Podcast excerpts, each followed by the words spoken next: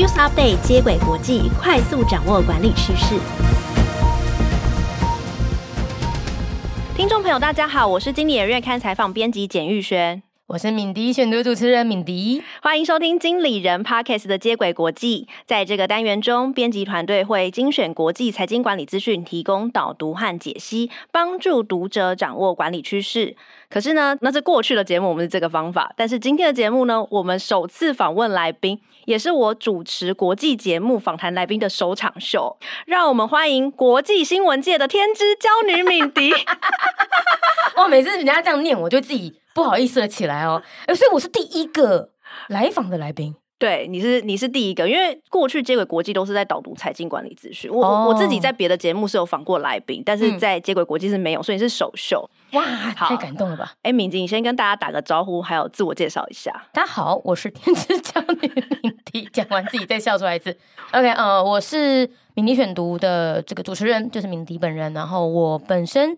在网络上的话，我主要的新闻都在网络上。那比较像是我用我个人的解读方式，跟我个人的文字加 podcast 的能力，把国际上看起来艰涩难懂的整个国际局势，包含到比如说以色列跟巴勒斯坦的冲突，以呃乌克兰跟俄罗斯的战争等等的这种看起来好像要牵扯到几千年的恩怨情仇的，我想办法把它变得有点像八点档的方式。转译为台湾人可以了解的内容。那我会在我的自己有一个敏迪选读的 App，是礼拜一到礼拜五都会有一篇新闻。然后到了周末的时候，我就把它变成 Podcast，所以你可以在敏迪选读的 Podcast 找到我的节目。嗯，所以说天之娇女是其来有自嘛？我我我看到这个天之娇女，我是在宁官说说看的节目，啊、然后看到他们用这个称呼，他们是第一个这样称呼你的吗？不是，我跟你讲哈，这个这个第一个称呼的这个是我自己。因为呢，我们就一直，我就一直跟别人说什么啊，我就是八点档，八点档哦，然后就是这个怂表表的称呼符合你的人设啦。对，然后那时候是报道者，就是另外一个国内的媒体，他们就说，哎，这个敏迪，我们出了一本书，希望你写推荐序。然后他说，那敏迪，你的 title 是什么？然后我要跟大家讲，这件事情其实也跟就我这个人哦，其实，在国际新闻来说，我是半路出家，就我并不是什么国际关系的学者或者是记者出身，其实都不是，我觉得真的是一个。国际新闻小白在家里突然间觉得，哦，怎么会这样？我自己也不懂，那我应该来搞搞懂，然后分享给大家。所以当别人问我 title 的时候，别人都什么什么教授学者，我就很不爽，我就觉得，难道一定要那一些 title 才可以成为推荐人，或者才有办法在一个地方说一些关专业知识吗？我就跟他们说，那你帮我放国际新闻天之娇女，然后他们就放了，然后我就从那之后我就觉得算了，就将错就错，就把自己。列成这样的一个抬头，好，我们接轨国际也会放这个天之骄女哦，好，太开心了。哎、欸，我也帮你打一下书，因为其实敏迪是真的很会把国际新闻说成八点档。就是敏迪在去年十二月出了呃不当世界的局外人的这本书，那它内容里面呢就把日本的外交蓝皮书写成唐綺阳的。星座 的的国师体哦，对，外交蓝皮书就是会描述日本啊跟周边各国，像是南韩、北韩、中国的关系，他就把不同国家拟人化，比方说他就把北韩当成人，嗯、就变成北韩做的朋友。日本跟北韩的外交关系就会写成北韩做的朋友，前一年受到重要的打击，导致日本一直用比较刺激的言语让你不开心，但没关系，你的无核化努力有被看见喽。过去十一年，日本一直跟联合国理事会抱怨你侵害人权，但他们今年都没有提。所以只要你去协商改变，运势就会好转喽。害我用另外一个声调来念，对，你真的很有，把那个情绪都讲出来了，我觉得很棒。哎、欸，这是什么样的灵感会让你这样去写啊？嗯、呃，我先讲一下你刚刚念的那一篇哦，是二零一九年的日本的外交蓝皮书，所以可能你现在这个情景，二零二四年初回去看这一篇，哎，又觉得哇，这个看来这三年之间，北韩又有很大的转变了，因为。补充一下哦，在今年的一月一号还是二号的时候，北韩朝向南韩跟他们之间的海上缓冲区又发射了很多炮弹，所以这刚刚那段话其实是三年前的事情。好，那当时三年前为什么要做这件事情？因为其实像那种日本的外交蓝皮书或者是白皮书等等的哦，内容其实都非常非常重要，因为它不仅会描写日本跟每一个国家的互动，有些时候像近几年，它会特别把台湾也另辟一章。以前台湾可能在这个日本相关的蓝皮书、白皮书里面，可能是绑在中国里面的，但他现在拆开来看了，所以台湾人要不要知道这些东西？一定要。但你知道日本人写东西有够难懂，他那个用字遣词，再加上因为日文嘛，那顶多你用 Google 翻译翻出来之后，你还是觉得我大概看三分钟我就会睡着。所以我我为了要让大家知道这东西很重要，你要知道日本人怎么看待跟台湾的关系，但我又要吸引大家，我不能让大家进来三秒钟、三分钟就就离开。所以最终我就觉得，哎，我每一次在看这种东西，就很像他在跟不同的人讲话。所以我觉得这是一个其中一个原则，就是我们一直讲国际新闻很无聊，是因为你去人化，就是我们讲日本、讲南韩、讲美国，就是就是个国家。但如果我们今天把它改成岸田文雄说，或者南韩的总统尹锡悦他是什么样的人？美国总统以前是川普，现在是拜登。你光讲川普跟拜登，他就是两个截然不同的个性。是这些个性的人带领的美国就不一样。当你把人拉出来，把个性展现出来的时候，大家就觉得我好像真的开始去理解这个国际局势，是因为它都是人下的决定。所以我最终我就觉得说，那与其我们一直在讲国与国之间，我不如就讲人，或者把它拟人化。哇，其实我觉得把国际新闻讲一下八点档，也是一种拟人化，呃，宫斗剧啊什么的。那这种这样子会让大家比较好吸收。这个我蛮有感的，就是比如说你讲拜登，然后川普做什么决定，或者是我讲某个企业家，我都会去翻那个企业家的背景跟生平，对不对？然后你就会觉得这个企业家哦会做这个决定，好好像有一些原因。对啊，比如 Elon Musk，他就是比如说他就是接受纽约时报采访的时候，他就大骂脏话嘛，就说啊你们不要来下广告，随便你们。推推算他过去的经验就是这样子，所以我觉得企业主。或者是政治人物，其实都是差不多的。嗯，拟人化可以帮助你把这个国际新闻变得像故事书，然后你就可以用比较浅显易懂的故事去理解这个国际关系哦。这种能力其实就是将国际关系做很好的融会贯通。然后敏迪再套用你个人的经验啊、嗯、兴趣啊，把它讲得很幽默。那今天的节目邀请敏迪来，就是要谈谈什么是国际关系，然后我们要怎么培养国际观加媒体识读能力。毕竟台湾也是受到资讯战啊，还有假新闻所苦的地方。哦、对，没错。好，首先我们要来一个比较轻松的，就算是一个时事题的讨论啦。因为访谈敏迪这天刚好是呃一月十五号嘛，刚好是台湾大选完后的第二天。嗯、那我们选出了下一届，就是二零二四到二零二七年的总统赖清德和副总统小美琴女士嘛。就你的观察，台湾的选举结果对我们两岸还有美国的关系有什么样的影响？好，呃，因为赖清德他其实就承接着蔡英文的路线。那所以有没有什么影响？我只能说，假设原本的方向是一个朝呃，就是台湾两岸的方向是某一个，比如说朝北好了。那你现在只能说它还是持续朝北，好，或者是其实外媒现在在解读，我们先讲从国外角度来看好了，他们在解读台湾的这场选举，大部分标题都还是台湾选择了一个亲美或者是倾向主权独立的总统，那料想中国将会。呃，加剧加剧两岸的冲突情势啊，就这个方向基本上是所有外媒解读的这个这个方向。那呃，当然对于台湾来讲，我相信现在听到这个节目当下，有很多听众就会觉得说，不一定啊，我投下这一票其实是因为内政的关系。但对于国际，我们讲不只是外媒哦，你说你想看国外的政要人物，他们看什么东西来解读这场选举，一定也是外媒。他们不太可能真的进到台湾的新闻台去看哦，原来台湾人很在意的是第三势力的崛起啊、小党没落啊什么的，他们根本不会看那么多戏。我们说外国人看台湾选举，永远都是落后台湾人的，只有我们最了解我们自己的状况嘛。那所以今天外界都会觉得，第一，台湾人还是希望承接蔡英文的路线，也就是台湾是独立、民主、自主的一个。自我掌控的一个国家，已经是一个主权独立的国家，然后再来，他们就会转向去看中国的反应是什么。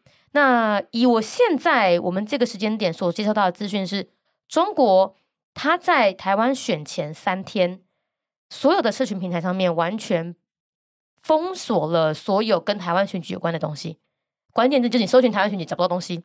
选后的这一天。呃，有有，他们也不是主动发布什么新闻稿说啊，这个嗯、台湾选举是大逆不道什么没有，他们是在例行记者会上面，其他的记者问说你们怎么看台湾选举的时候，他只说啊，这个民进党代言台湾是一个这个就是反正不是一个好的结果。对，他有说民进党政他们民进党政府不能代表台湾人民所有的声音。对对对对，对，就在就然后他也甚至没有指名道姓哦，他甚至好像连赖清德三个字都没有提哦，是一个佛地魔的这个这个名字哦。那所以外国人就开始看哦，原来中国的反应是这样子。好，所以以目前这么短期的时间内，我们讲台湾这场选举带来的两岸关系，实际上我觉得不太会有太大的转变。就是外国人还是觉得哦，这个民进党持续的往一路向北走。呃，我说北是一个形容词啦。那中国这边的反应，目前为止还没有到太大的动作。就截至这两天，我说太大，怎么样叫大呢？就是裴洛西来台的时候那种叫很大，对吧？那目前为止还没有。可是我们接下来有几个关键时间点要记得：第一，五二零就职，五二零就职，我们要观察两件事情。第一就是。各国，我说的是中国以外的各国，美国、日本，尤其是日本跟赖清德很好，赖清德在日本有非常多的人脉，然后澳洲、菲律宾这一些美国一直以来认为是印太地区盟友的国家，他们会派多少且多高层级的官员来到台湾看赖清德就职典礼，这象征着他们多捍卫或是多力挺赖清德他所代表的这个路线，这某程度也是代表的多力挺台湾人看重主权独立这件事，对不对？对，所以五二零的。哪些人会来？这是我们第一个可以观察的。再来，同一天我们要观察什么？那些人来了之后，中国会不会有更大的动作，比佩洛西来台的时候还要大？这这就是我们同时间要去看的。如果中国没有，那我们大概可以去拉回到在二零二三年十一月的拜习会，他们那时候，中习近平就有跟那个拜登说，我们没有什么公台时刻表啊，等等的。那你大概可以去想想看啊，就是今天国际。或是某一个国家的策略，它不是说我们看到了一个点，我们就说根据这个点就决定它的方向。就像我们不会说看到拜习会，习近平要释出善意了，就表示中国接下来一定会对台湾友善，对美国友善。我们要去验证，对验证。那怎么验证？你就想想看，两个点连在一起，它如果是一条直线，那它接下来指的方向还真的是那个它持续在走的方向嘛？所以五二零就会是第二个点，我们要去验证的方向。这是呃五月二十号这个时间点是我们。要观察它变化的的风向的其中一个契机，所以再来就是今年还有一个很重要事情，美国大选。美国大选，他选出什么样的总统，将会关系到你知道他，你知道这个国际局势啊，它有些时候不仅仅是加法，它甚至是乘法。在南韩有一个中央日报啊，这也算是南韩比较保守派的，或者说比较亲现在南韩总统尹锡悦的这个风向的报道媒体，他就有一篇 文章，他去访问了台湾的一些。学者，然后他就直接引用了这些学者的话作为标题。那个话说，赖清德再加上川普，会是中国最不想要的结果。嗯，因为川普他对于中国的关系，对他他对中国的人态度更更严厉，且他更反复。那所以这就是我说的乘法。赖清的一个 OK 好，现在的局势大概是这个样子。哦，加上川普的时候，那局势可能那个变化程度会非常非常大，变指数型的变化。哦，可是川普的反复令盟友也是非常的担心。对，没错，甚至是你说川普上任还会不会有所谓的美国盟友这件事情，你也会感到困扰，因为当时川普在他上一届的的执政的方向，其实是一直在退出各种国际组织，或者是有些时候就会对其原本应该是盟友的人讲一些可能不是很中听的话。那所以，美国大选选出什么样的人来跟台湾合作，这也是跟台湾有关的非常呃重要的关关键时刻，在今年来为止。敏迪刚刚已经帮我们上了一个很好的国际试读的课，哈，就是台湾的选举之后可以关注两个时间点。第一个就是五二零就职典礼，这些印太地区的呃盟友们他们会派多高职级的人来参加呃我们的总统就职典礼。嗯，那第二个呢，就是中国当天会不会有更大的动作？对，第三个呢，就是美国的大选的结果对台湾的呃呃，不管是对两岸关系或是中美关系的影响，这些都是大家可以持续去关心的。哎、欸，所以今年就有很多的国际功课可以做了。是的。台湾大选结束之后，其实听众朋友如果关注国际新闻平台，你就会发现说他们都有立即的报道，就像我的那个 BBC 啊、日经啊、路透的 APP 全部跳出来，其实写的内容就是刚刚敏迪说的哦，就台湾选择的路线哦，是我们坚持我们自己是一个主权独立的国家。那这个现象其实有呼应到敏迪在《不当世界的局外人》这本书的序文的开头就写，台湾的重要性越来越高了。嗯，可是呢，敏迪，你觉得台湾人我们鲜少关注到自己的重要性？嗯，我想要进一步。请教敏迪的是，台湾人对国际新闻的关注度有什么变化？因为你是从二零一九年开始做敏迪选读的 Podcast 嘛，对，对，那经过了快五年，你对台湾人看国际新闻的习惯，呃，有什么观察？是听众有增加吗？然后还是他们有什么特别的偏好？这背后有一个假设，就是如果我们觉得自己在国际上很重要，嗯，也许我们就会更更在意国际新闻，就是敏迪你讲的这些国际社会对我们自己的看法。嗯嗯嗯哇，我我回想一下，二零我是二零一八年底开始先写文章，然后二零一九年把文章转变成 podcast 哦。那呃，对我来讲，在二零一八年那个时候，我会做，就是因为我觉得当下没有太多我觉得亲民的国际新闻环境，所以我才做。如果今天它已经是一片红海了，就是我干嘛没事杀进去嘛，对不对？所以当下我觉得，哎，我可以填补这个真空，而那个真空蛮大的。所以其实回顾到二零一八年那个时候，媒体环境其实。常常会有传统媒体的这个主播或记者跟我说：“你干嘛进来？你知道国际新闻就是票房毒药吗？这个真的是你傻傻的这样子哦。”那实际上的确，当下我我我回想一下，为什么那时候国际新闻是票房毒药？就没什么人看嘛。那没什么人看，为什么？你可以想象一件事情，你不太会去支持一个永远都输球的球队，对不对？我们当如果身为一个球迷。对啊，你一定会讲说，我我如果一个看一个一个名不见经传的球队，然后他又一直输，那那那有什么好看的？每次都心情不好。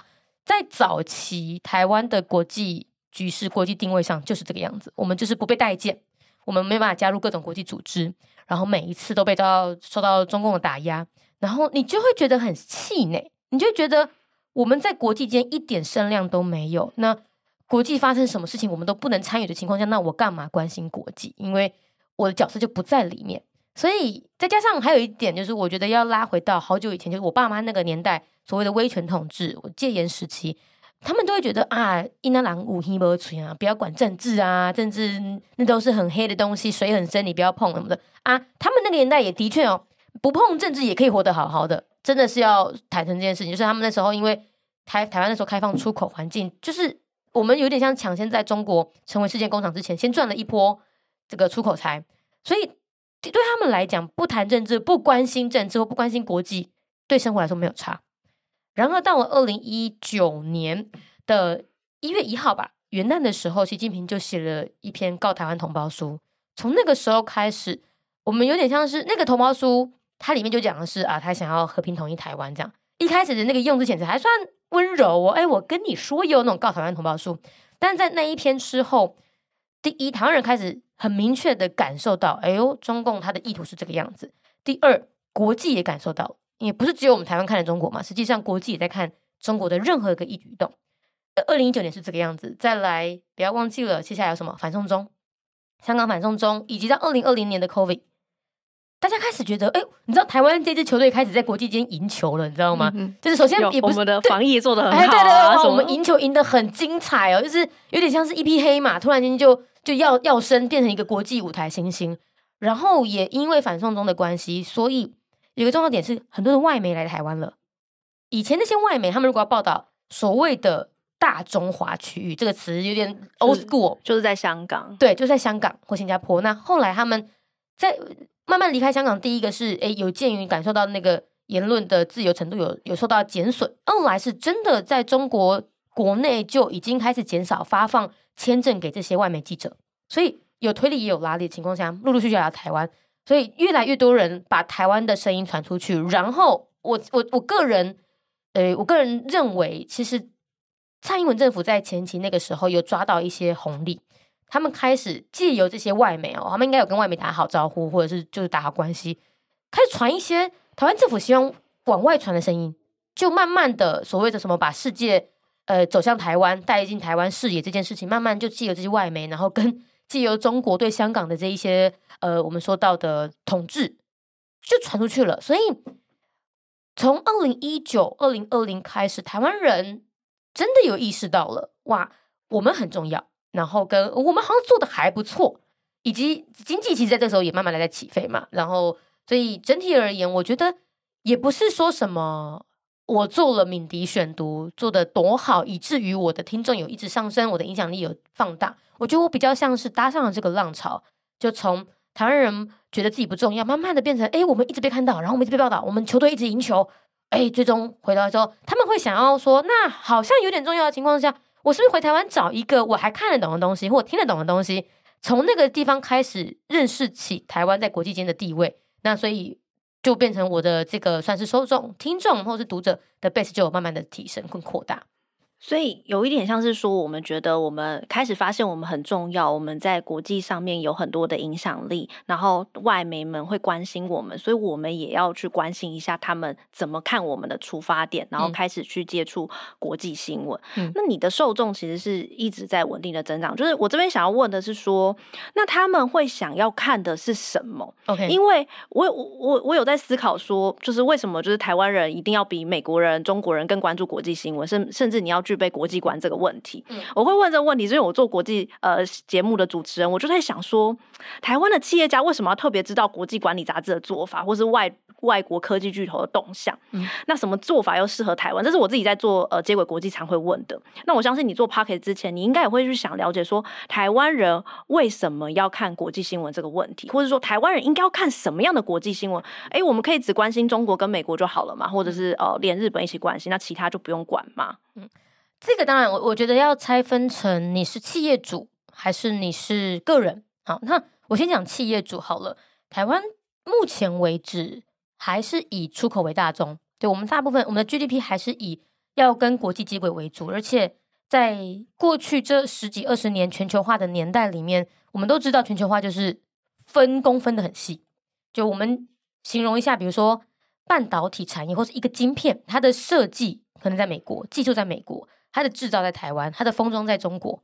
那每一个环节其实都在各世界各国情况之下。那你要不要去了解这些国家对于某些环节的法规，或者是出口限制，或者是这些国家里现在有没有什么？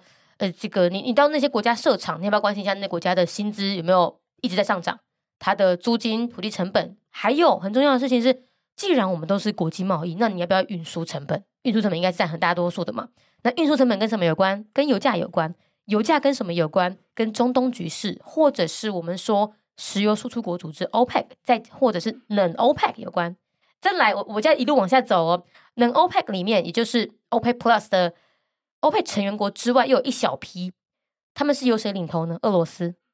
俄罗斯的石油输出也非常非常大量。那当俄乌战争爆发的时候，为什么油价会暴涨？实际上就是因为大家会担他开始制裁俄罗斯石油，所以你看哦。我们已经拉这么远了，我在短短的一分钟之内，让你从你做国国际贸易一路拉到了俄乌战争。所以你说在台湾做生意，你要你你不在意国际吗？你一定得在意，不管是从法规面，不管是从物价面、供给层面。就像你回头去看，为什么现在在美国、在日本，他们都力邀台积电去设厂？你如果把自己的角色，我我们不用。不用特别去提到说哦，台湾人应该怎么样？我跟你讲，全世界都应该这样子，就是很在乎国际。因为你今天假设你今天是一个日本人或一个美国人，你看到在疫情期间，天哪！如果我今天没有办法跟跨国贸易的话，诶，我的晶片供应链是断的耶。那那我是不是应该想想，我至少在我本国打造一个比较低阶，我还能够打造的晶片的产业吧？那其实就是一个你把自己换位思考到每一个国家，大家都应该有这样的思维。那台湾就更应该是，因为我们是一个跨国。合作的出口的一个代工出口国嘛，所以这是企业主，我觉得你一定要了解国际新闻，才能够避免你的企业踩到了风险误区而不自知。再来回到个人，呃，我觉得很简单一件事情，就是你你你现在放眼望去，我们现在看到我们的录音设备的这个周遭，好了，哪一件东西并不是呃不是跟国际有关的？比如说我们现在看到我们的麦克风、我们的录音机，大部分是代理进口的，对吧？嗯嗯。台湾这个国家，我们光就粮食而言，我们根本不可能自给自足。台湾的粮食自给率现在应该三十 percent 左右，所以你还有七成要跟人家进口。台湾的天然气大多也是要要跟人家进口的。那所以在这个情况之下，你买任何一个你用的东西，难道你不用去关心我刚刚说到的油价、物价吗？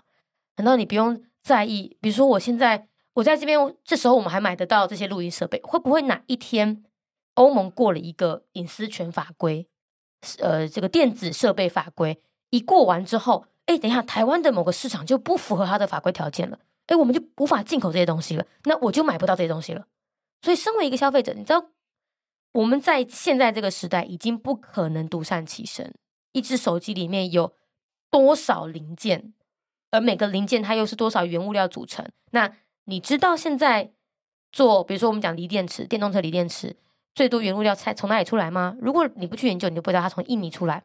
那中国有稀土，所以实际上我觉得企业主跟个人，你的生活决策面有很多都是跟国际新闻有关。那只是因为你永远都是买到一个一包好的东西，你就觉得说啊，这个反正我不就是去灿坤买就有了吗？这个担心什么国际局势？实际上有些时候灿坤进不到，你也不知道啊。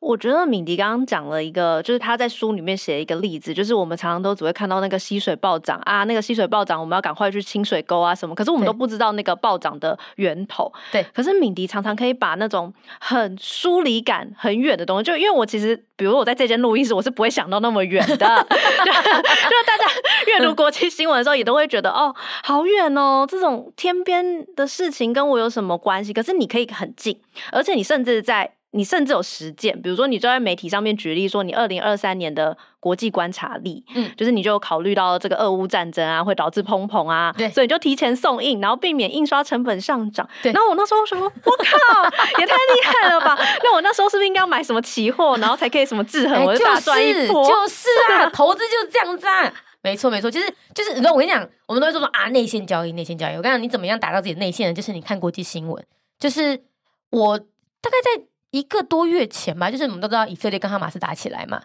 然后我我忘记我在几月几号写了一篇新闻是，哎，最近有五艘商用游轮被这个胡塞组织，也就是一个支持哈马斯的这个武装组织给挟持，在红海地区挟持。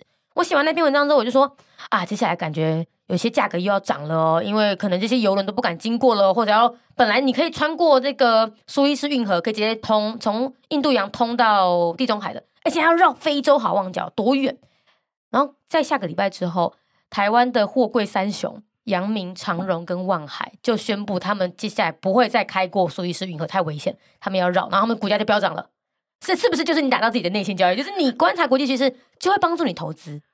好，这个也是欢迎多多去听那个敏迪的选读，然后多有一点想象力一点，就想说，哎、欸，这件事情会对我对什么有影响？其实你常常这样去练习，你就会发现你有这样的敏感度、敏锐度，嗯，然后自己印东西的成本也就降低了。对，哎、欸，那你有大赚一波吗？当呃，卖东西本来就是会赚钱呐、啊，但是没有，我讲那个，我们说趋吉避凶，趋吉有些时候不一定做得到，但避凶是可以的。所以就是为什么现在美国跟欧洲他们一直在讲一个字叫 de-risking。跟中国贸易，他们说我们没有要脱钩，我们没有说完全不跟中国工作，但但我们在跟中国贸易的过程之中，我们得想想看哪里比较有风险，我们要去风险化。所以你说我们大赚一笔，呃，没有因为这样的大赚一笔，但至少我避免被收更高的价格。嗯嗯嗯，哎、欸，那我其实这边还想再问一题哦，就是你会去挑选哪一类的国际新闻？比方说，你有发现说你的读者比较喜欢中国跟美国的新闻吗？嗯、那还是说你其实是全部都挑？就是、嗯、还是就是意思就是说你会偏向跟，因为台跟台湾的连接有连接深，比如中美关系这个连接一定超深的，那也有比较不深的，那你是怎么挑的、啊？好，这就回归到我的媒体的形态哦。我刚刚说到的文字是礼拜一到礼拜五，所以我几乎就算是工作日更，那我一天是不是就是有二十二篇？在我产出的数字量这么大的情况之下，我就有本钱都挑。就是对我来说，我不用，我不是一个礼拜只出一篇，然后我期待每一篇都要超红，所以我会刻。我那时候在早期做迷你选说，我就决定一件事情，就是我要刻意一个礼拜要有一到两篇冷门新闻，比如说我接下来在我们录音完结束的。后天吧，我会写厄瓜多的黑帮暴动。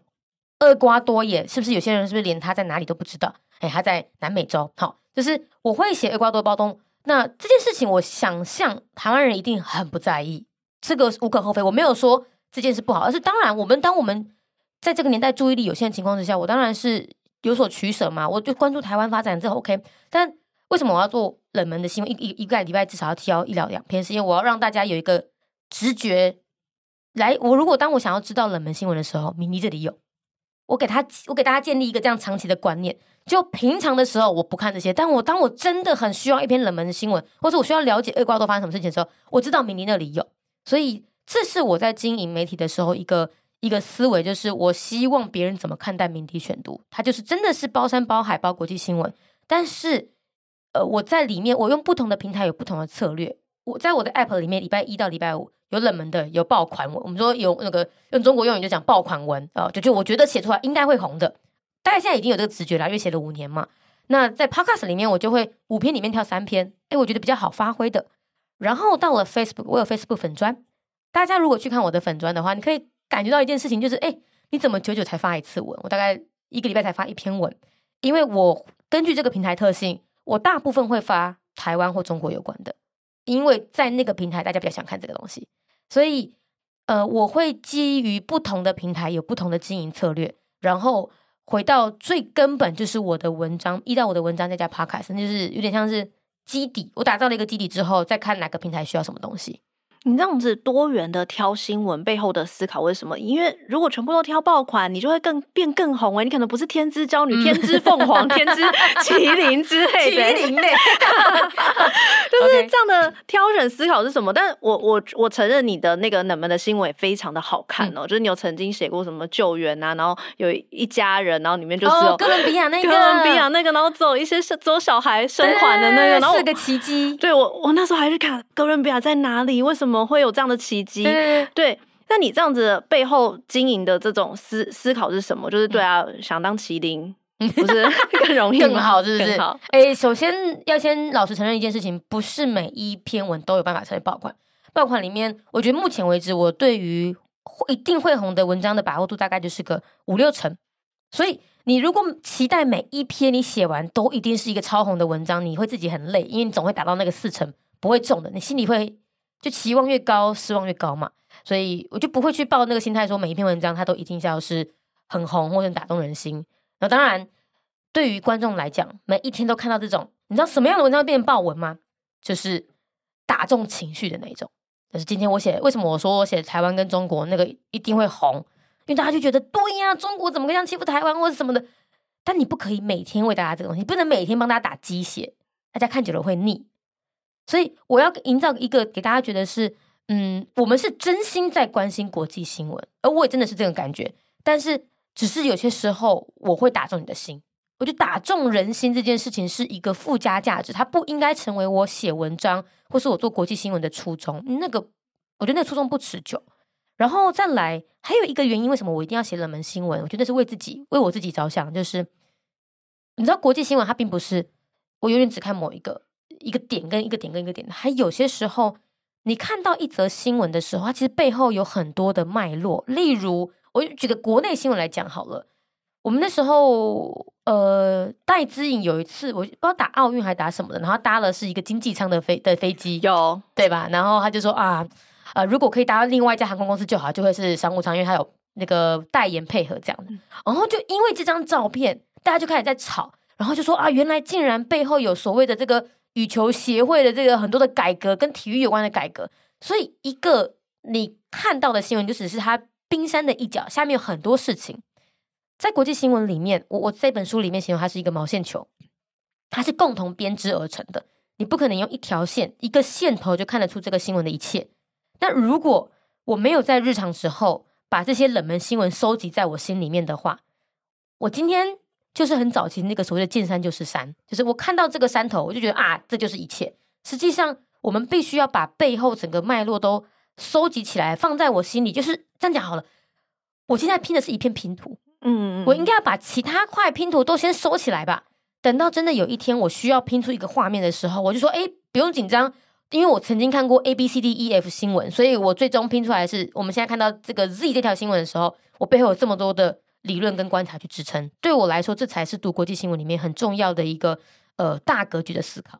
嗯，我觉得看新闻或关心资讯，就是它也是需要有一个节奏感，你不能每次都是很紧张的，都一直在看中美中美关系。你有时候看一些哎比较趣味的时候，它会反而这个趣味会让你更持续的去关心这个国际上面的议题。嗯，好，那接着我们就来比较系统性的来谈。敏迪，你怎么看国际观？那我们又回到书了，就是不当世界的局外人里面就有提到，嗯、具备国际观就不是说英文很好，或是有条件可以出国留学，嗯，那而是你说有三个步骤，第一个是国民外交，第二个媒体试读，嗯，然后第三个是国际试读。嗯、那这三个你觉得你都要具备才有国际观？敏迪，你可不可以举例说这三个能力是什么？然后他们怎么去构成国际观？我们刚刚第一步讲的国民外交，其实就是很早期。我那个年代，我当学生的时候，大家给我们的观念就是啊，国际观等于语言能力。老实说，我觉得语言能力的确重要啊。但是因为在当代有 ChatGPT 啦，有翻译软体什么的，读或者是吸收外面的知识，其实已经不是那么困难的了。你就是一键翻译就好。但你还要做到一件事情，就是你能不能表达嘛？你知道最近，诶，刚好在这个选举期间，全世界有三百多家、三百多位外外媒记者来到台湾报选举。那如果今天哈，你就是去海盗造势，然后这边喊啊，冻蒜冻蒜啊，有一个外媒来堵你麦，说我可不可以访问你？哦，你满腔热血的想要去表达，说我我很想要告诉你，我为什么支持这个候选人，可你语言能力不好，你是不是很可惜？对吧？所以第一个阶段就是这么简单，就是语言的门槛，你能不能够有足够的能力表达你的想法，或者是你有没有人脉，你找到人，你随时随地身边都有一个会讲英文的人帮你表达想法，这也可以。就是国民外交，就是当我们遇到了外国人，或者是他不了解台湾情况的人的时候，你能不能跟他阐述、介绍你的国家？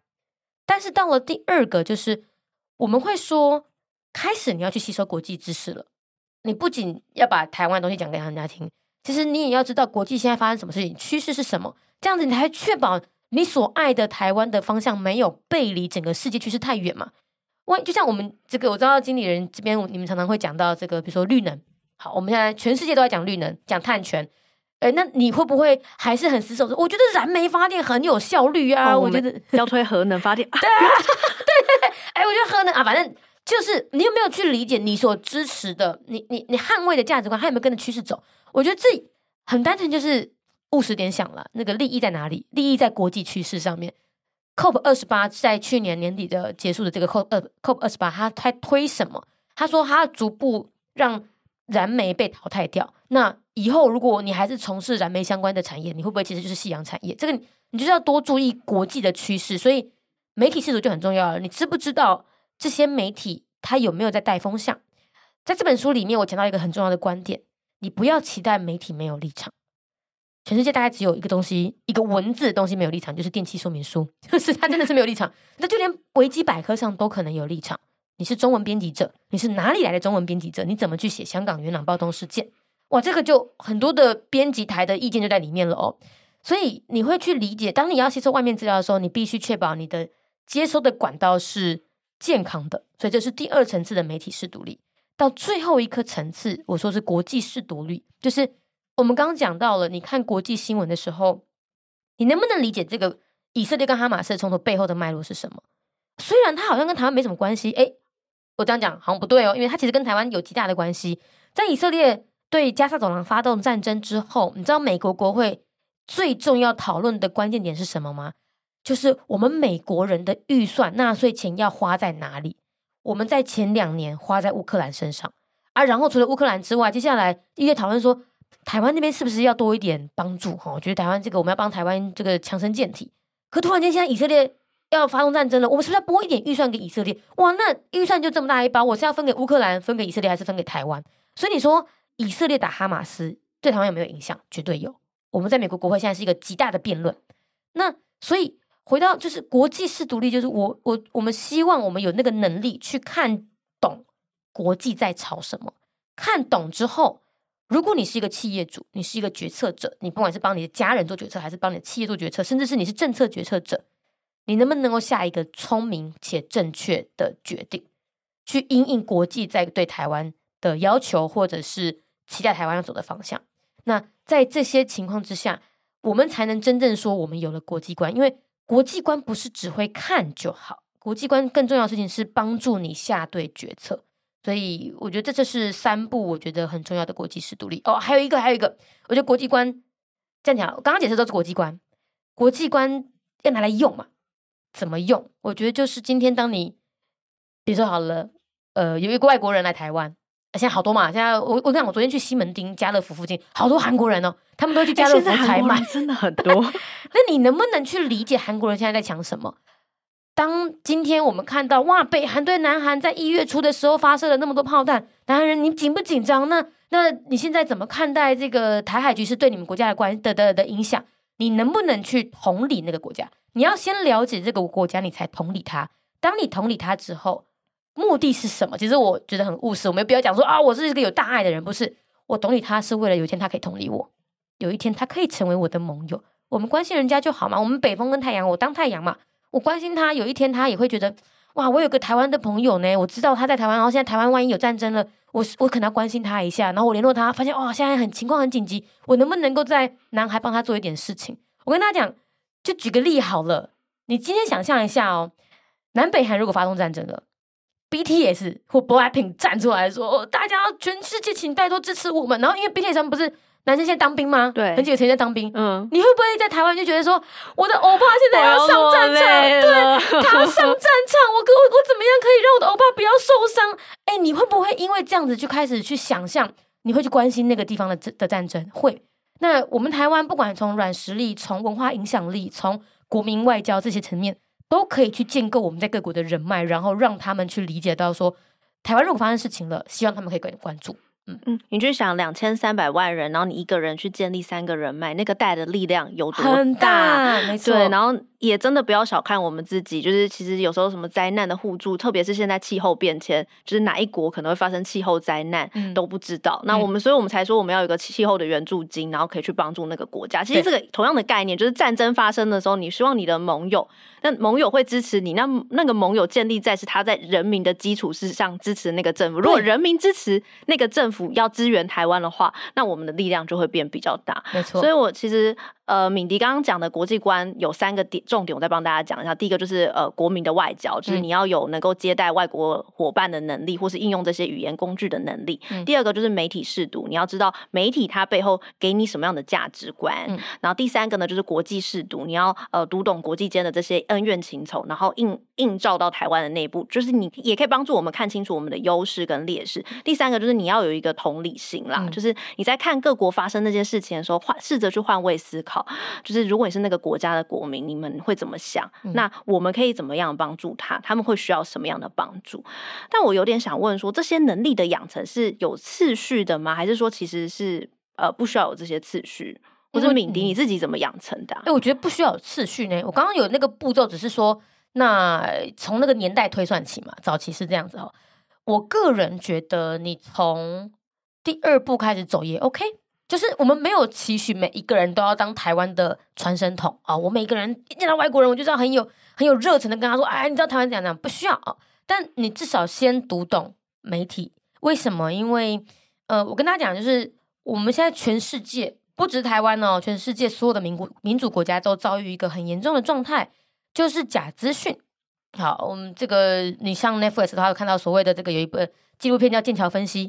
就是有一间公司叫剑桥分析，然后他其实专门收某个阵营的钱去影响某个国家的选举结果。那这些东西其实有些时候他会传一些，比如说阴谋论啊，或者是怀疑，他会去影响这个国家的讨论氛围，他会分裂这些国家。而全世界目前为止，就连我们说最民主大国、最老的民主、最完整成熟的民主的国家美国，他都没有解决这个问题。那所以我会觉得，我们就先从自己做起吧，就很像什么？你可以想象，假资讯在这个社会里面就很像 COVID 病毒之于台湾。好，台湾为什么防疫很很厉害？因为我们 蛮听医生的话的，我们蛮听就是上位者的话。他现在叫你们戴口罩就戴口罩，不像你知道美国超多人就说你剥夺我的呼吸权，然后美国人就开始很很亢奋，很很拒绝抗拒这些戴口罩打疫苗的。可是台湾人就哎，我们勤洗手，我们本来就有一个很好的卫生习惯，然后我们也就觉得说，哎，现在开始要小心翼翼。所以，我们的民主素养，或者我们的人民在公共卫生的这个基本知识是有的。那假新闻其实就跟病毒一样，如果今天我们对于假新闻的辨别能力有基本的素养跟能力的话，我们的抵抗力就比较强。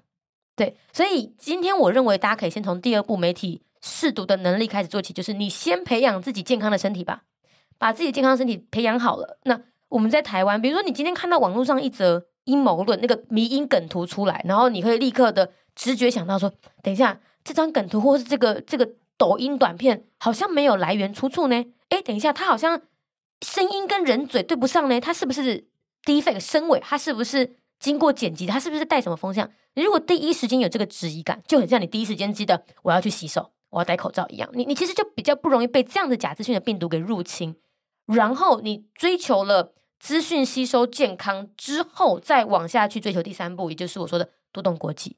最终，你把所有的知识量，这个所有的前辈知识都处理好之后，你再开始去跟别人互动，跟国外的人去了解他们的这些知识，我觉得这个步骤会是比较健康跟稳固的。嗯，我在准备访谈的时候，就有在看敏迪怎么做国际新闻节目的步骤。比方说，我随便讲哦，就是中美科技展，嗯、那美国要禁止呃企业向呃中国销售先进的晶片，你就会先去看官方的资料，所以你一定会去了解呃美国它到底真正讲什么，那个官方的文件呃它是讲什么，商务部怎么说？对。然后呢，接着你会去看通讯处的资料、通讯社的资料，嗯、然后呢，你就会查各个媒体和专家的评论，然后就开始写脚本。对。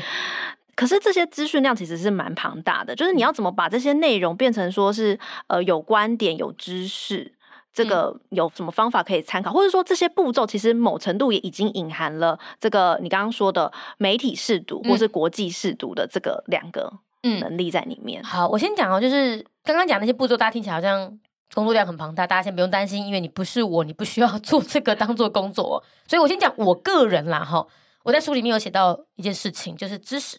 呃，新闻资讯取得来源你要分三层。第一个，你一定是先拿官方的，因为官方哈不能乱讲话，官方一讲错话，哇，这个它被代表是政府背书，诶，那是不能够随便有任何的个人意见在里面的。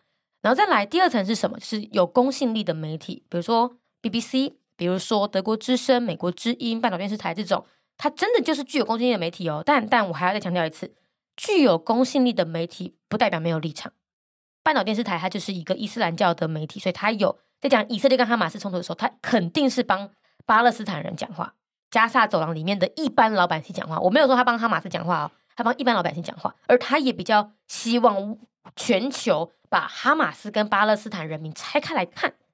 但有些时候，你比较亲美或者是亲犹太的媒体，哎，他就会说都一样啦。呃，加萨走廊的人民，你们一定是因为加巴勒斯坦人民支持哈马斯，OK？所以中间的媒体还是有立场，但是。他们会开始去丢出一些个人评论，我们说的媒体评论。但他们在做评论的时候，他们会去做考证，他们会去做，比如说我访问某个专家学者，比如说我去验证啊，比如说 BBC 曾经在俄罗斯入侵乌克兰的时候，有一个叫做布查镇大屠杀。布查镇大屠杀就是俄罗斯在某一个镇里面，哇，杀了很多人这样子，然后他们撤离就发现地上都是尸体，然后就有很多尸体的影片传出来之后，开始有一些网络的声音开始说。尸体都假的啦！你看那个尸体还会动，那是乌克兰人躺在那边假装的。这时候，BBC 这种媒体，他就会去研究调查，比如说什么样的光线折射让车子开过去的时候，你会好像人在动，实际上没有在动。就他会去佐证他自己的验证，这是第二层。第三层是什么媒体？就是个人意见，就真的是说，你今天看到某个专家学者，你就用他的粉砖，啊，他就说你说哦，美国现在对于中国的这个晶片制裁，我个人认为会怎么样？所以你用这些个人意见来补充说明你前面看到的官方资料跟具有公信力的媒体之后，你开始会对这整个事件有很完整的一个蓝图。那但是你要很清楚可以分辨一件事情：你现在看的是资讯，也就是 fact，还是个人意见，也就是 comment。只要你保持着一个永远制的，我要关注到的是先以 fact 为主，comment 只是作为一个参考值的话，我相信不管你在看什么媒体。你大概都有一个基本的概念，说，嗯，这是目前为止我大概知道我吸收的是什么，然后我我有一个过滤网，我不会囫囵吞枣，全部不经大脑的都丢进去我的这个整个吸收的知识范围里面的话，我觉得这样子应该就可以帮助你在阅读新闻的时候简单许多。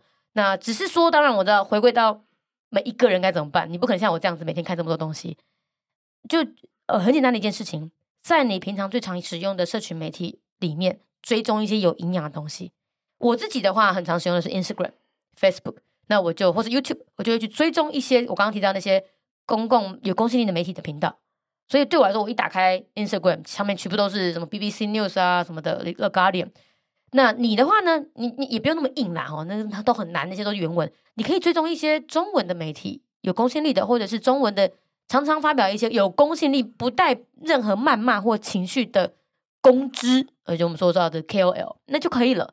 然后平常把你的演算法养成健康的样子，这就是我觉得大家在最一开始可以做的事情。嗯，刚刚敏迪有讲，就是那个他在书里面有讲，就是第一层你要做的事情，就是第一步你要做的事，就是把你的那个社群媒体的那个土壤给它做的好一点，健康一点，健康一点。然后你，然后你如果对一件事情有兴趣，就比如说你对中美贸易战有兴趣，你可以看官方，嗯、呃，然后先以 fact 为主的消息为主。其实通讯社也是算是以 fact 为主，嗯，然后呢再去关注其他媒体的评论。其实我觉得媒体的评论我会去来验证他的新闻，我常常会讲，因为媒体的评论。都会有他的立场或他的考量，然后这个这个就会去帮助你去验证说，哦，他讲的这个是 fact 还是 comment，这是蛮有趣的。嗯、然后第三层呢，就是看一些个人的意见。我觉得敏迪在那个书里面有提到一个很棒的一个技巧，就是你呃。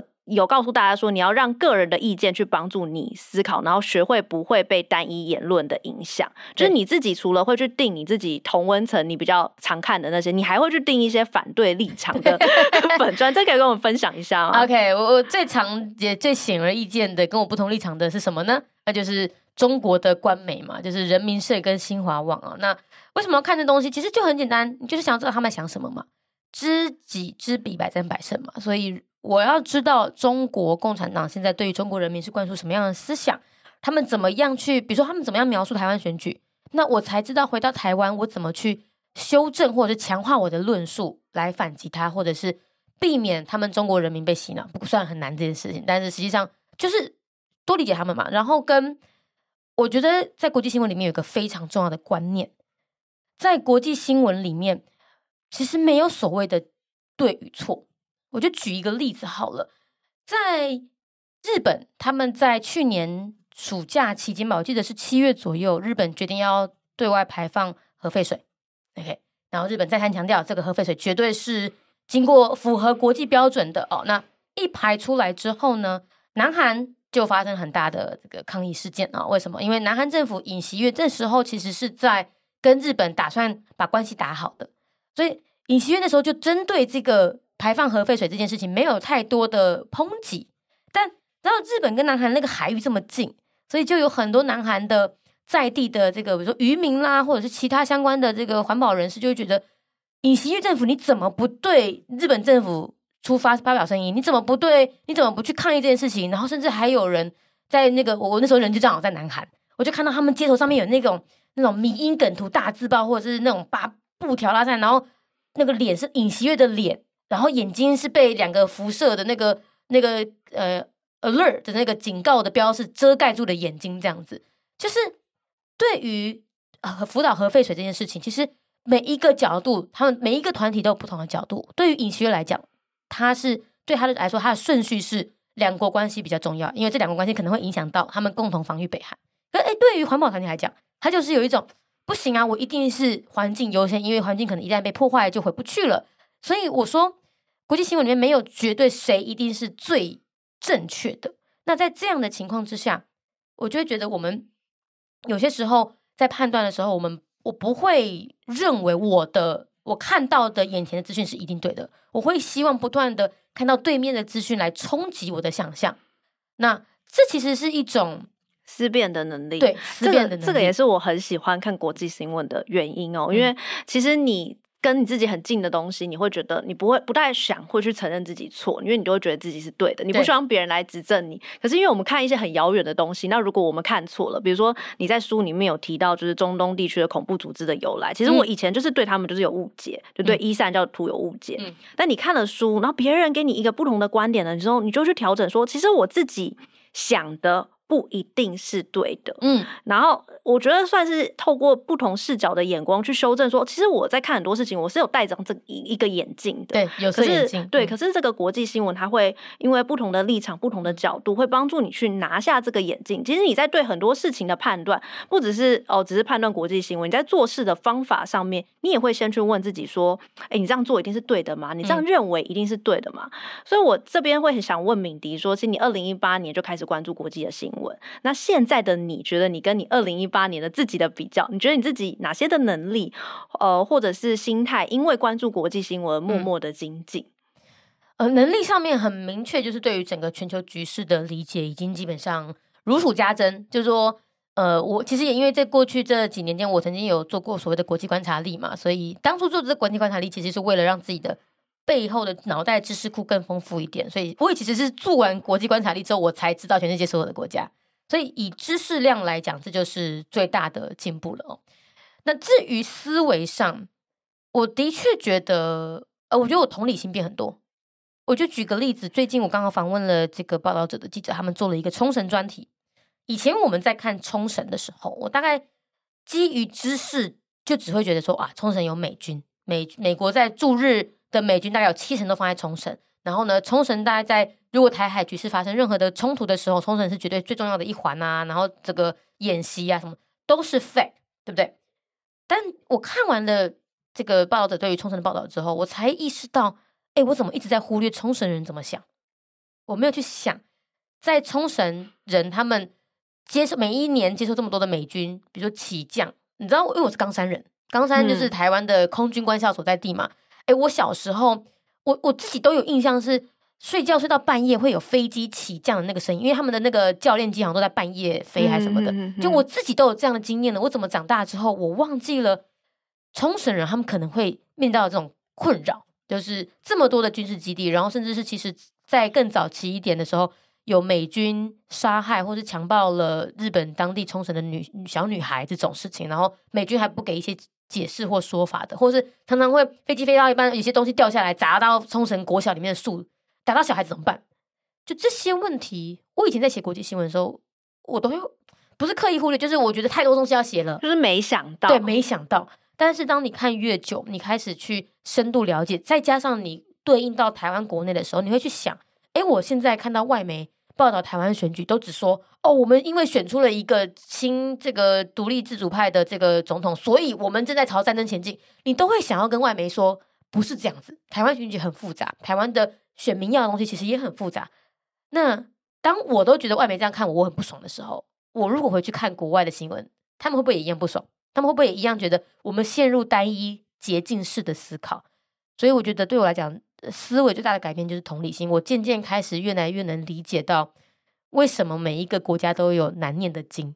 那我能做的就是尽可能的在这一些可能看起来没有对错的，呃，我们说的选，诶，不选择题哦，是简答题里面找到一些可能跟台湾是有共同价值的答案，然后再借由这些答案往前走，这样就好了。我可能真的是没有办法在国际局势里面，我要放弃一个思维，就是我要找到。对或错，嗯嗯嗯，就是能够去同理每一个角度、每一个立场的不同的看法。那其实有一些国家的处境可能跟你也很像，那他们怎么去面对这件事情，怎么去理解这件事情，其实都会给自己一些启发哦。嗯，关心国际新闻，虽然。你在书里面其实你自己后面有写嘛？虽然你讲很多什么对买股票啊，然后对于什么呃避险啊很有帮助啊，很务实的很务实的想法。嗯、但我有一段是我在你书中看还蛮感人的地方，就是你讲说你读国际新闻其实是为了客观的看待每个国家的好跟坏，对，然后借由别国的经验，你就会发现说台湾很棒很幸福，嗯、而且我们有能力好好对待自己的国家。嗯，我就在想说，为什么你会觉得读国际新闻或是传播对的国际薪资，呃，不能说是对，或者是说呃有用的国际薪资，嗯，是一个人打造自己理想国家的方法。因为这个你不止在书中提到，你在很多访谈都提到，这是你呃关心这个环境、关心这个国家的一个做法。嗯，我觉得就举最近最近的例子，就选举嘛。好，那在我们选后这两天里面，其实有少数，应该蛮少数的人在说什么？哎，选举有作票的嫌疑。反正每一次台湾选举都有啦，其实每一次都有。OK，那。呃，选举作票、选举舞弊哈，在少数的言论里面，是台湾这件事情好严重。好，我们应该在台湾，他就进而的去怀疑、质疑到台湾的民主制度不够好。那为什么我要说看国？你刚刚说要看国际新闻，它其实映照到台湾，其实已经很很不错了。是因为我才刚写完孟加拉的选举，孟加拉选举怎么了呢？就是呢，在去年孟加拉。有一场抗议活动，然后那场抗议活动是反对党站出来，就是说啊，我们抗议政府现在怎样怎样做的不好。然后孟加拉政府在当下逮捕了一万多人，一万多人哦，其中有一些人就是反对党的领袖们，就是有利人士们。那在孟加拉选举的制度里面，就是你曾经被起诉的，你有就是有任何的前科的，你就不能参选。所以在孟加拉今年年初一月七号，孟加拉是全世界第一场选举，还不是台湾哦。一月七号他们选举的时候。我们说台湾投票率是七十二吧，好像今年的投票率七十二点多。实际上，孟加拉那场选举的投票率四十 percent，很低。孟加拉是一个一点多亿人口的国家，很低嘛。实际上应该要更低。呃，当初可能有些学者认为可能是不到三成的。那在这场选举，为什么投票率这么低？就是因为反对党说大家不要出来投票，因为根本没有我们的人，我们要杯葛这个投票。所以真正的。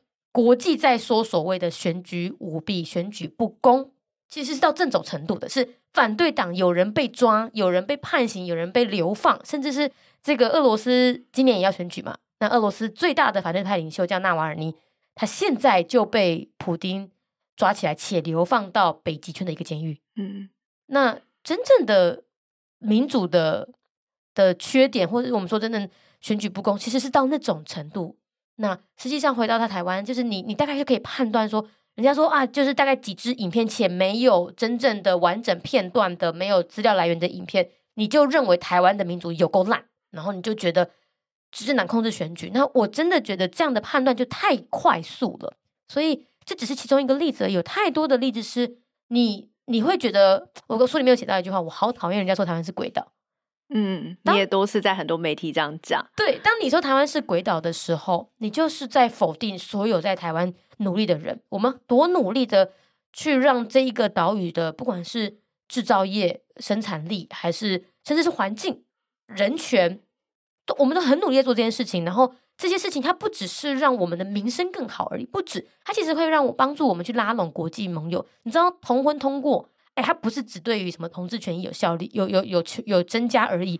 同婚通过，它帮我们拉到很多欧洲的盟友呢。你知道，欧洲盟友其实他们会因为我们通过同婚而觉得，哦，我觉得台湾跟我们价值观不错，所以我们应该是跟台湾当好朋友的哦。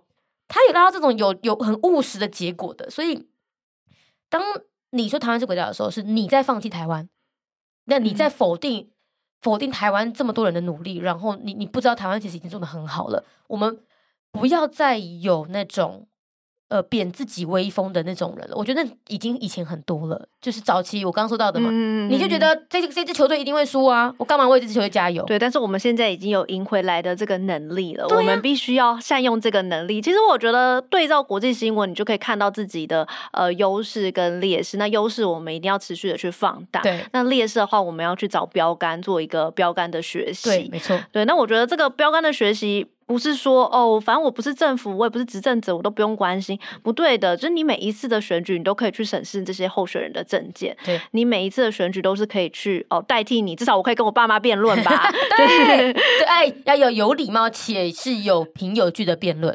嗯，对，我觉得呃，我我很担心的是，台湾接下来的的对话，那个尤其是跨世代的对话，会越来越乌烟瘴气，这是我很担心的一件事情。那我想。就读读更多的国际新闻，大概就你至少吵架不会只是说啊，你都不懂啦，啊，你至少有更多东西可以讲，那是以理服人。我觉得这是我期待的理想状况。嗯，就是希望每个人的态度，就像你书上写的，就是积极关心，然后充分认识跟耐心沟通哦。对，好，最后一题，呃，真的是最后一题了。就我，就我准备了很多题，但是 敏迪的分享很丰富哦。我想太久，对，我想请你为就是经理人月刊的读者推荐三本，就是有帮助你自己提升国际关系。或者是资讯试读能力的书，嗯，好，哎、我我推荐的这本现在可能已经绝版了，就是刘碧荣老师的国际观的第一本书。那他现在好像还有出了新的书，反正你就是搜寻刘碧荣，大概就可以跟国际观有关的。啊，不过刘碧荣老师他有出一些谈判的，可以我推的就不是那个系列哦。谈谈判的可以看那个经理人职场来一课。我上周才刚访问刘碧荣老师，然后我也有问中美关系，然后还有蓝白合要怎么谈才会合，请大家要收听。反正总总之刘碧荣三个字很不错就对了，就是你要看他的谈判，哎，就是也有。然后我主要推他是国际关系，他的那本书是我的启蒙书哦。那他最近有推出新的版本了，所以绝版的如果买不到，你就买新的版本这样子。然后另外两个，我个人会推，我觉得书不见得要推书，我想要大家可以试着，我会推一个中文跟一个英文。中文的话，我希望大家可以去听转角国际的 podcast，他们有个 daily podcast 哦。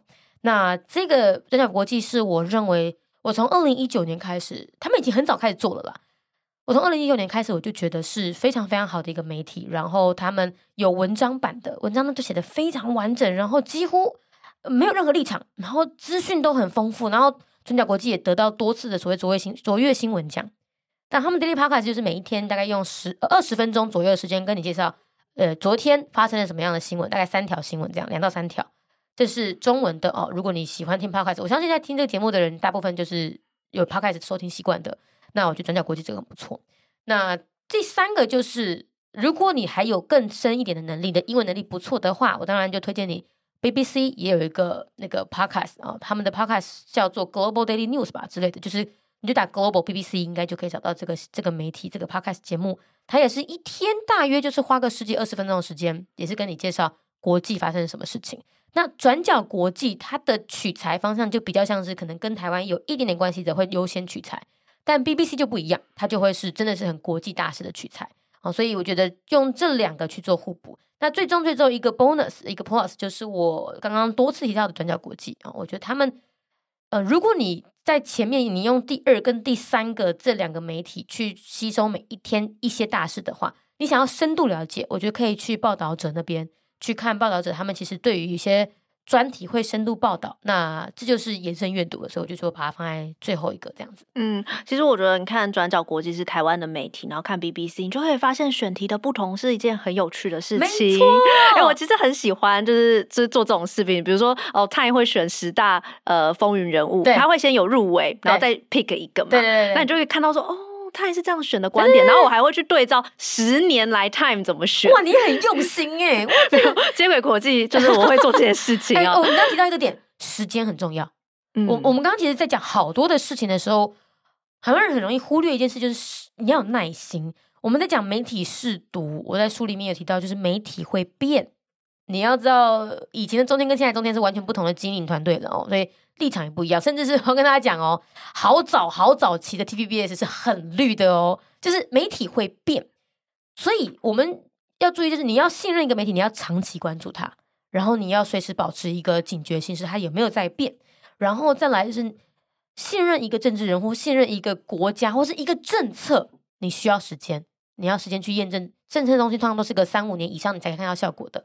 所以你刚刚提到的嘛，就是就是《Times》杂志，它十年内选的人有没有变化？以前可能大部分是选一些金融巨擘，啊，现在开始选一些气科技巨头。哎，这个。时间的转变，永远都要把它放在心里面。没错，嗯，我觉得这是长期的关注，你就会开始累积你的试读的能力，因为你会有一个比对的一个基准嘛。对，你今天只是看一个新闻，看一个风云人物，那就是一个点。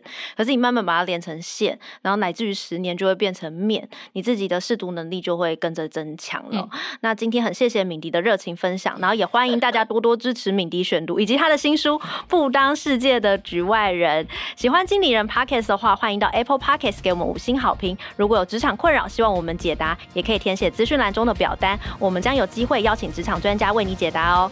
那接轨国际，我们下回再见，拜拜，拜拜。